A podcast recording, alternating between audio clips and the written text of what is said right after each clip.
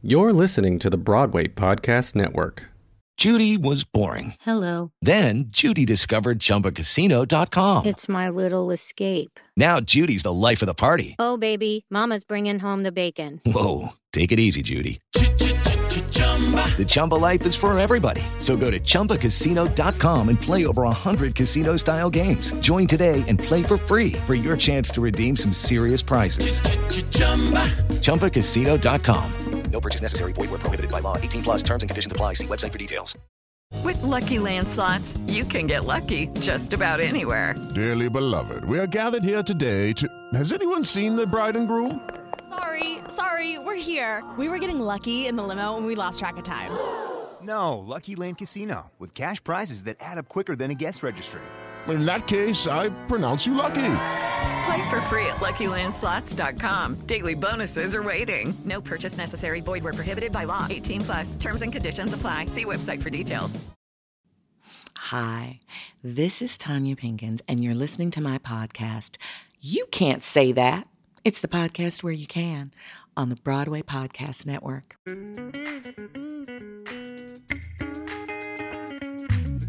This is called You Can't Say That, and sometimes people say things that you can't say, but you know, pretty much we're pretty clean. But you never know. My next guest, I don't know. I mean, the conversations I've had with her.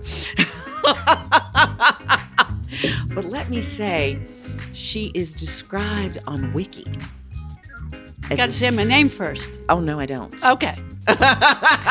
you probably know who she is from her voice, but she's described as a serial cultural entrepreneur. Not a serial killer, but a serial cultural entrepreneur. And she is the founder and executive producer of En Garde Arts, which was founded in 1985. Her name is Anne Hamburger. She was the former executive vice president of Walt Disney Creative Entertainment, which she was the head of entertainment worldwide for the Disney Corporation. I may be lying. Um, Disney she- Parks and Resorts. Dig- Disney Parks and Resorts. And she was, prior to that, she was the head of the La Jolla Playhouse For one year. for one year. See, she's straightening me out. And um, she's become a friend of mine. Um, so I'm very radically honest. And, you know, I just got to say, you know, I met uh, Annie because we have a mutual friend, Annabelle Gurwitch. And we met because our kids were trick or treating, like, God, 10 or 15 years ago, right? And we had fun taking our kids trick or treating over Los Angeles, Los Feliz. Hey, Annie, welcome. Hi, how you doing? I'm great. Good. I met you on the streets of LA. That is true. Yes, we met on the streets of LA. And then we would have a little lunch, have a little tea here and there. And Annie was like, you know, I'm going to say something really, really radical. I was a little suspicious. I was like, Annie, she ran Disney. Like, is she like into real art? I think you had producer suspicion. Definitely. I definitely had producer suspicion. I was like, she's gonna have to prove it to me. And I am happy to say that the other day I saw a show of hers called Fandango for Coyotes and Butterflies, which blew me away. It's Fandango for butterflies and coyotes, but the blew me away part's good. Um, it blew me away, and I I saw another play uh, last night at the public called um, Coal Country, which also was a very beautiful play. But I have to say that I thought yours was better and more important, and I probably ruined your opportunity of getting there because I told them that at the end of it, and I got a bunch of cards to give to you for you to come because like this is good, this is good, everything about this is really good, but this show that Annie is doing is even better, and you really should do it here because it is about the immigrants and the immigrant experience, and it leaves you with a good feeling at the resilience and the power of these people. So Annie, I'm going to shut up and let you talk. Well, I'm really thrilled to be doing this show. Um, I've been working on it for two and a half years. Um, I started Fandango for Butterflies and Coyotes by approaching Andrea Thome, a wonderful writer, and saying, the whole situation with undocumented immigrants in this country is plaguing me. I think this is a really important issue to tackle. Are you interested in developing a show with me around this? And she said yes. And she brought in Jose Zayas, who's a long term collaborator with her to direct, and Sinuhé Padilla, Sinuhé. who Tonya has sung with, who's Yes. an extraordinary artist, a dancer, a singer. He plays multiple instruments. He dances something called zapateado. Join the team. When we first started out, uh, we interviewed undocumented immigrants, and we did a reading at Joe's Pub, and it wasn't very good. And the reason Why why, wasn't it very good? Okay. it wasn't good was because we basically used verbatim text uh, to create the show, and we walked away from that experience and we said, we really need to fundamentally grow, develop, and change this. And um, we had a we had a residency at the Orchard Project where you were as That's well. That's where I, I met uh, the whole team, Andrea and Jose Yeah. and Sinuhé, and I actually sang in part of the little presentations at the Orchard Project. Yes, and if you want to edit this podcast with some footage of you singing, I have it. Wow, we could Yeah. put a little music or We something could in put there. a little awesome. music, yeah. Anyway, so it, it was there that we kind of had the brainchild of fundamentally shifting the construct of this so that Andrea would take the material as a basis and write a play, and that the story at the center of the play was undocumented immigrants coming together on the night of an ice raid to seek solace by participating in a fandango, hmm. which is a celebration of music and dance that hails from Spain and Mexico that is often used in protests as well. That's amazing because Coal Country is uh, one of those verbatim text pieces, and it's very moving. And I cried, and it was very, very powerful. Um, the thing I felt that was different about Fandango was um, I didn't feel sorry for the people. Not that I didn't have compassion for their suffering, but I felt inspired by their resilience and their strength and their bravery and their courage. And despite the outcomes that had for them, it was like, but these people are the people who are going to keep the world going. And and that I love. That was the part of it that I love. There's a nobility to the struggle of poor people. So that, you know, just moved me greatly. Well, that was purposeful. Somebody told me a story once. Uh, uh, actually, it was Anne Bogart, who um, was commissioned by the University of Illinois in Champaign Urbana to go talk to some people in a um, kind of low income neighborhood. And she sat in a circle with them and she said to them, What kind of theater would you like to see? And they said, We want to see Dream Girls. And I thought that was really interesting because people who are hungry don't want to see a play about not having enough food.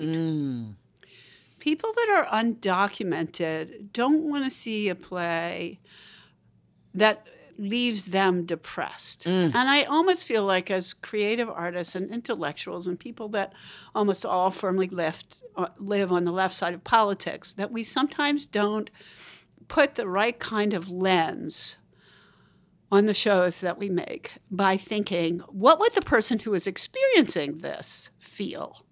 But don't you think that's because those people aren't even going to be invited into the theater? They can't afford a ticket, so we're trying to give the lens for the rich people to feel like, oh, I've seen something. And that's okay too. You know, like I had somebody who's, you know, colleague of mine who's a wonderful person in the arts, and she was like, you know, this propelled me to make me feel like I want to do something. So that was good. But then we've also had undocumented people come see the show that feel very uplifted and encouraged and understood by it. And, you know, what's fascinating about the process we're in right now, and unfortunately this podcast will probably air after the show's over. But the show's coming back. It's coming to Queens. It's going to Brooklyn. well, the show's doing the that absolutely right now. I'm like leaving here and going off to Queens. Okay. So And where is it in Queens? it's at the La, LaGuardia Performing Arts Center. Tell us the whole place where it's going and what the run of that is so I can make sure this podcast gets out so people can know about it while it's running. Yeah. So it's um, tonight and tomorrow night. It's at LaGuardia Performing Arts Center. And then um, w- after that, next Friday, week from Friday, we go to Snug Harbor Cultural Center. And then we go up to the Bronx. And for anyone who wants to follow the production schedule exactly, they can go on our website, engardearts.org. Um, E N G A R D E A R T S dot org. But then we end up in Brooklyn at the Irondale Theater the 26th, 27th, and 28th of March. And literally every night we've done this, we've gotten standing ovations. We've gotten wonderful reviews. We're still waiting for our New York Times review to come out. I do not know why it hasn't, but all the rest of the papers have given us beautiful reviews. And um, really, really proud of the piece. And I would love this show to come back. I would love it to return to a place like the Public Theater, which would be perfect for it. It's getting in touch with the public theater and getting them to see it. That's always a challenge. So Annie, why? Why are you? You know, I, I'm told that you are the person who sort of started devised theater. Is that true? You know, it's actually not true. Okay. What's Um, true? What is true is that I started the site specific theater movement. Site specific. And I think the terms devised, immersive, site specific are all commingled. They're actually very different. Okay. Tell Um, us. Clear us up. So basically, I started En Garde Arts and um, started En Garde Arts because I felt that a real desire to use the city as our stage. So we did, I brought a lot of artists who were then unknown. Now let's just say you you have a MFA from Yale, so I have an you're not like just Yale. you know she came from Baltimore. She said I'm going to make New York my stage. No, I came from Yale. I actually started. I actually started Guard Arts as my third year thesis project. So I went oh. to the chairman of the department and I said, I don't want to write a paper about starting a theater. I want to start a theater. Mm.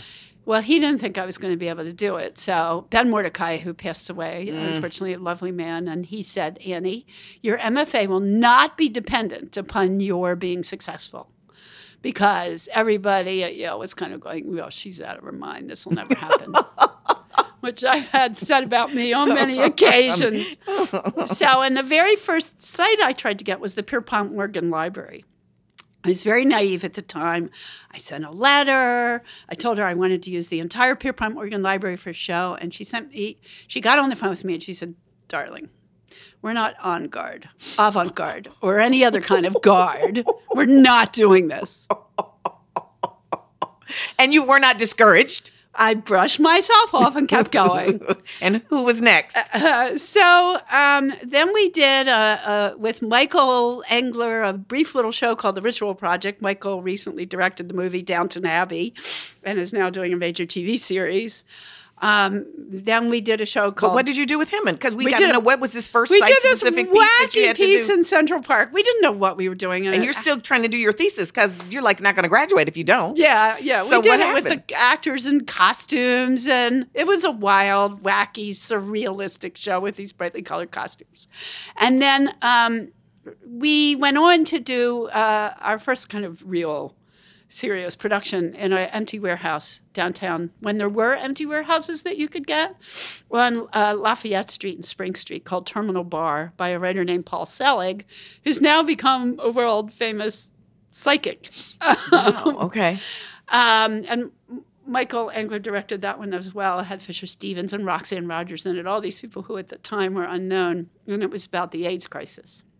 But the shows that really defined the work I did during that time were the big outdoor productions that I did with Tina Landau and Anne Bogart What were and those Chuck shows? Me and Mac Wellman. Those were the artists. So um, Mac and I did a show in Central Park uh, on the Bow Bridge called Bad Penny. Um, that was really quite wonderful with Reggie Cathey, who unfortunately passed away. Mm, Yeah, Reggie. And I think what defined these shows, they were plays. They were written plays by extraordinary writers like Mac Wellman and, you know, it's the T.S. Eliot of today, I yeah, think. and he runs the Brooklyn. Well, he uh, did. Yeah, he oh, brought. did he just yeah. leave? Yeah, he's Okay. retired now. Got But it. um, and Chuck Mee, who's like got an extraordinary facility with language. Um, so we combined these plays with directors who not only know how to work with great actors, but also have extraordinary visual uh, chops, visual sensibilities. Understand design as not just a set and on a proscenium stage, but understand design as how you work with visuals on a scale as high as you can see. Now, you know, why as high as the sky. specific? Why site specific? Where does this even come from, Andy? Did you have it in a dream? Like, what? Were you eating some popcorn and you're like, oh, you know what? I'm going to do my my plays so on the I started off as a performance artist and an environmental sculptor. What does that sculptor. mean? That was like in 19, that was like a long time ago. Anyway. But no, so- I want to know. You were Okay. 19 and you were doing performance So- art sculpture. I was. So what I would do is I would make, I would design these fabric sculptures that took up whole rooms, and then I would write scripts and I would direct them and I would act in them. And Solo pieces. The Cindy Sherman of the theater. some solo, some I worked with other people. Um, and I, I like made a beautiful blue translucent tent that I performed with, and I made uh, fabric sculptures. Literally took up gal that were in, in huge galleries. I mean, talk about things you're not supposed to say. Um, when I was doing performance artwork, I needed 25 yards of fabric for one show that I was doing that had three concentric circles made of muslin fabric. I shouldn't even say this, but Tell us. Oh, it's good, right? Yeah. Yeah. And I was teaching in prison at the time. I was teaching um, drawing and painting and ceramics in prison, and I befriended an accountant who was in prison because he had embezzled funds. And he was making mattresses right across the street from my classroom. In the prison. Uh-huh. Okay. Um, and the prison used to piss me off because they always would like prevent me from bringing things in, like scissors and glue and things like that I needed for my class because they were worried about things like scissors and glue. With with good reason. So, well, it just kind of annoyed me. So, Okay, yeah, um, yeah. the accountant said that if I needed 25 years of mu- 25 yards of muslin, he would give them to me. So I took great pride in actually being able to walk out of You the prison. smuggled 25 some- yards of okay, out of the prison for my art. Okay, It was for my art. Okay. So that's one of Probably the, was a felony, Say that. but you know. Yeah.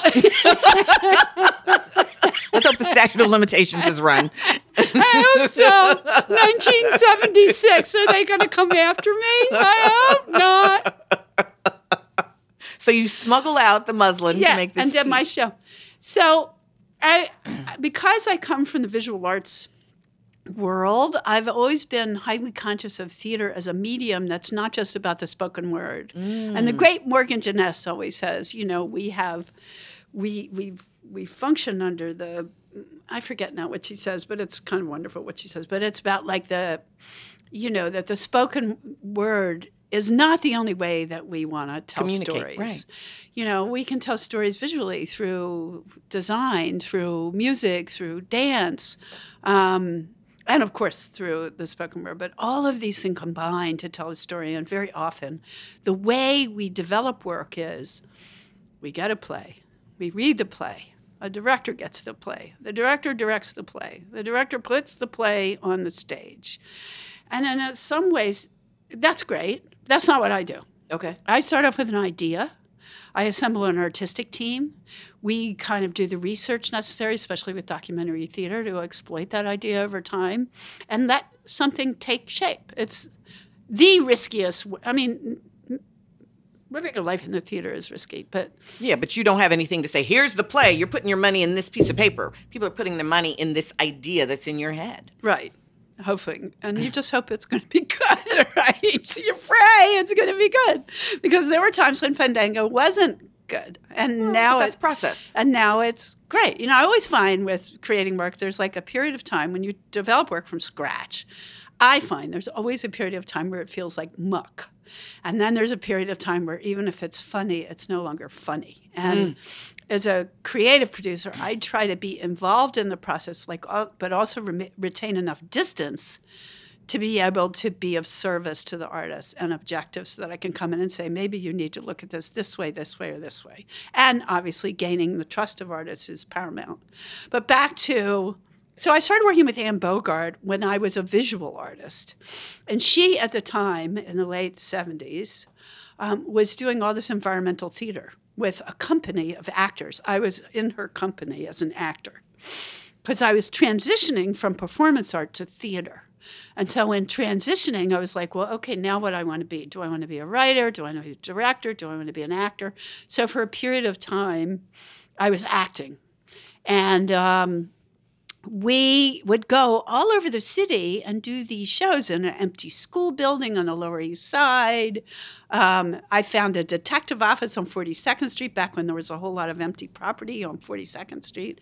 And Anne has this incredible facility to stage performers so they're framed in windows or doorways or on the street in beautiful ways. She's as much choreographer as director um, and you can now see that with the aesthetics she's developed over the years with the SITI Company and the viewpoints. This was before then.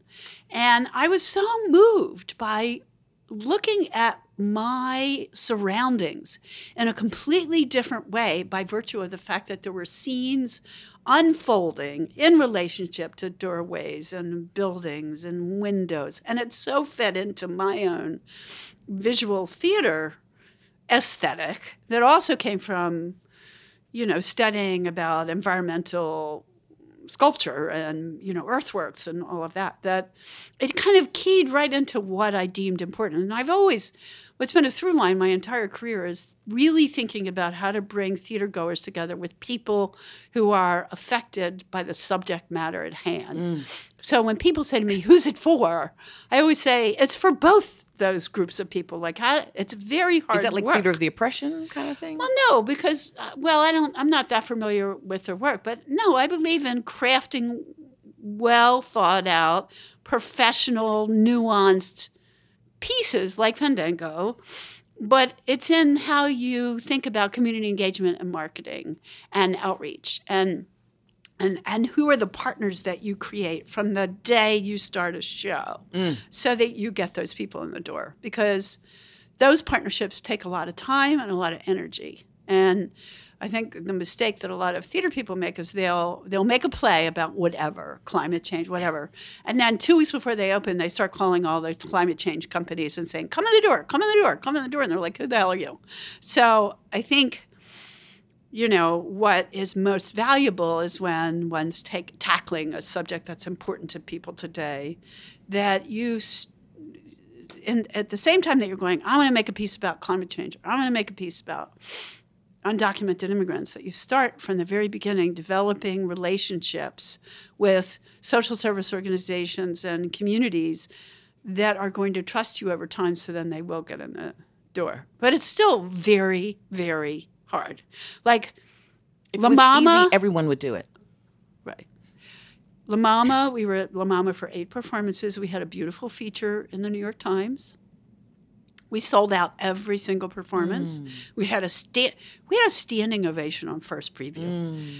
When the audience jumped to their feet at the end of the first preview, I just put my head in my hands and wept. I have never, in 35 years of producing, had a standing ovation for first preview. Mm. Normally, it sucks, right? Mm. So I was so moved by the fact that that happened. We sold out every performance. So now, tonight, we're going to be at LaGuardia Performing Arts Center, and we found, and that's a venue. So La Mama was 180 seats, LaGuardia is 60 seats, and we are giving away 50% of the tickets. Okay. Because there's a different community trying to find an audience there, yeah. Yep. And, And I'm then they're going to want you to come back more. I'm fine with that, you know, but if and then we're going to Staten Island next week and we may end up giving away all of the tickets. So how how could we get this word out more for people in Staten Island? Are there organizations like what's the I way to do that? literally am going tomorrow with Gabriel Torres, my Latinx community engagement consultant, and we are driving to Staten Island with postcards. Okay. And we are knocking on the doors of churches and community centers. Okay. That is literally what we are doing tomorrow. So Because they don't read the New York Times, you know? absolutely. And we have been in touch with, that we're doing Snug Harbor Cultural Center, and we've been in touch with some of these organizations that serve undocumented immigrants, but it is extremely difficult to convert non theater goers mm. into theater goers. It Why do you do this, Annie? tough. Why? Why do you do? You could you could retire now and sit Ew. back and wait to be a grandma. Ew. Like, what do you mean? Ooh. I go nuts Why would you go nuts? because I love being busy. I'm a So you love the workaholic. hard. You love the hard. I love the well, I love I love the hard. The only thing I don't love is how hard it is to raise money. But So that's if like kind of- anyone out there is interested, Yeah, it's sugar hard. daddies, my phone number. Oh, you turned down the sugar daddies. I know. it Depends on what the bargain is. Artistically only. Um, okay, round two. Name something that's not boring. laundry? Ooh, a book club. Computer solitaire, huh? Ah, sorry, we were looking for Chumba Casino. That's right. ChumbaCasino.com has over 100 casino style games. Join today and play for free for your chance to redeem some serious prizes. ChumbaCasino.com. No purchase necessary. Void where prohibited by law. 18 plus terms and conditions apply. See website for details. Life's better with American Family Insurance because our home policies help protect your dreams and come with peace of mind. Save up to 25% by bundling home, auto, and life. American Family Insurance. Get a quote, find an agent at amfam.com. Products not available in every state. Discounts may not apply to all coverages on an auto or home policy. Discounts do not apply to life insurance policies. Visit amfam.com to learn how discounts may apply to you. American Family Mutual Insurance Company SI and its operating companies American Family Life Insurance Company 6000 American Parkway, Madison, Wisconsin. Um, so what were you like as a kid? Oh God! My mother saved my third grade report card. I still have it. It's hysterical. The teacher's like, "Anne is a daydreamer. If she would only pay attention in class." You know, I'm a rule breaker.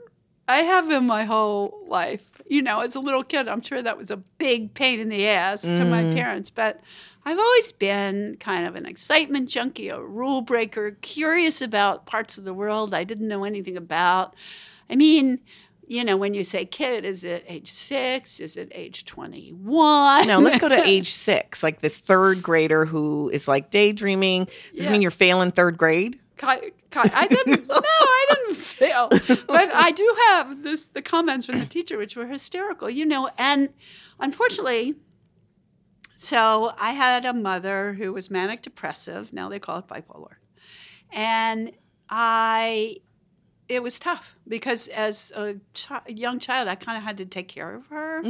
So she would kind of lie in bed. The, the lights to her bedroom would be off. She'd be under the covers.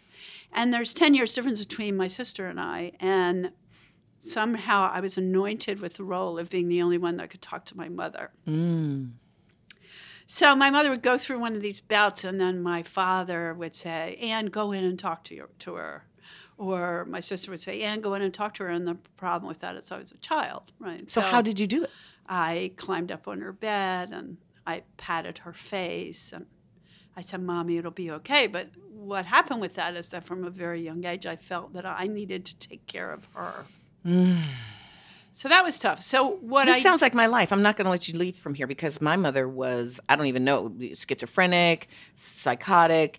And so I was the adult, you know, very, very early on. Um, and I remember, I mean, she was probably schizophrenic before what they call a nervous breakdown that I was witness to, which I guess you also call a psychotic break. But like I remember standing behind her, she was sitting in her room and I was flashing a flashlight on the wall and going, ooh, ooh. And she got up and started screaming and chasing me around the house. And we had this house where you could go around in circles. And I thought it was a game we were playing. And then my grandmother came home and, you know, they took her away and I didn't see her for many, many months. Um, so, you know, I can relate to that idea, but my mother was always a very hard person. There was nobody was going to take care of her. She was a person who was always going to be pushing you away. But, you know, yeah, I was having to take care of her by paying the bills and picking up the pieces of that. Well, my mother thought it was a good idea. My, before I was born, my mother tried to kill herself three times. Mm. My mother thought it was a good idea when I was in elementary school. I think I was probably in fourth grade or fifth grade to bring me to the mental institution where she was and have me visit the D ward to see where she was institutionalized. Clearly, that's a very stupid thing to do with a child. But what happened?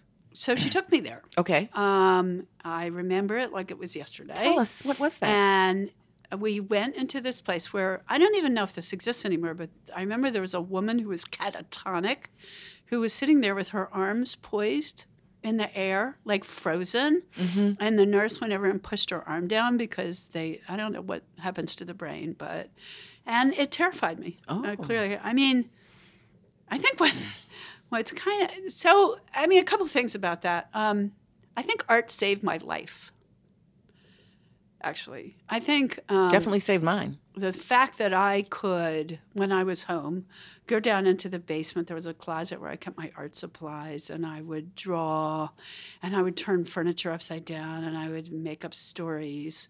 I think if I hadn't been a naturally creative person who could construct these whole worlds, uh, I don't know what would have happened to me. I think what's interesting is like I I've somehow thought back about the connective tissue with like going into a mental institution in fourth grade and doing site specific work. there somehow seems to be some the synthesis in your brain, heightened consciousness Uh-huh. between emotional reality, creative reality, and physical structures as containers of information, of content. I mean, I do think they're connected somehow. Um, I do think my desire to go teach in prison, I think it's kind of of a of a thing, and I Mhm. think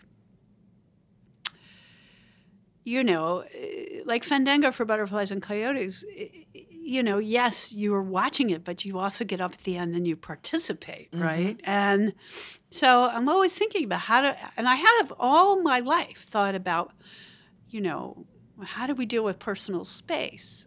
Um, how does our own personal space r- relate to the spaces we create within or you know when it was outdoors there, there the space was i mean we closed off it, in the early days of En Garde Arts i did i brought Reza Abdoh to new york city kind of enfant terrible iranian director who unfortunately passed away of aids.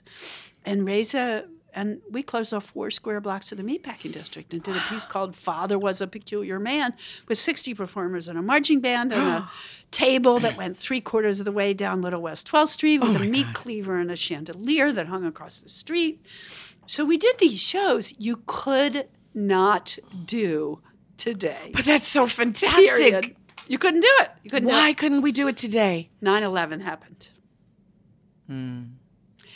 And I would say things that we, I mean, the, the Actors Union would never let us do any of this, you know, if we were doing it with union actors. So a lot of what we did, I mean, when I did Orestes with Tina Landau, Jefferson Mays was Orestes.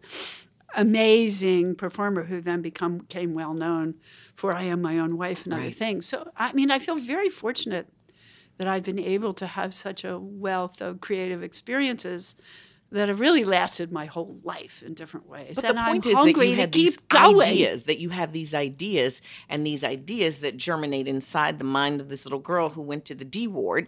Um, has magnetized all these artists because there's some seed of something in there that's exciting all these artists to want to make with you. This is Tonya Pinkins. Thanks for listening to part one of my conversation with Anne Hamburger of On Arts. Stay tuned for part two. Hey, it's Leslie Odom Jr. here on the Broadway Podcast Network to tell you about the Rise Theater Directory, a program of Maestra Music. Rise is a national online resource designed to connect and empower backstage and administrative and creative theater professionals from underrepresented backgrounds. If you work or aspire to work in the theater community, this can help you find your next project. And if you hire theater professionals, search the Rise Theater Directory to find your next team. Create your profile now and get more information by visiting risetheatre.org. That's theater with an R E R I S E T H E A T R E dot org because only together we rise. Hey guys, it is Ryan. I'm not sure if you know this about me, but I'm a bit of a fun fanatic when I can. I like to work, but I like fun too. It's a thing. And now the truth is out there. I can tell you about my favorite place to have fun Chumba Casino. They have hundreds of social casino style games to choose from, with new games released each week. You can play for free anytime, anywhere. And each day brings a new chance to collect daily bonuses. So join me in the fun. Sign up now at chumbacasino.com. No purchase necessary. Group. Void were prohibited by law. See terms and conditions. 18 plus.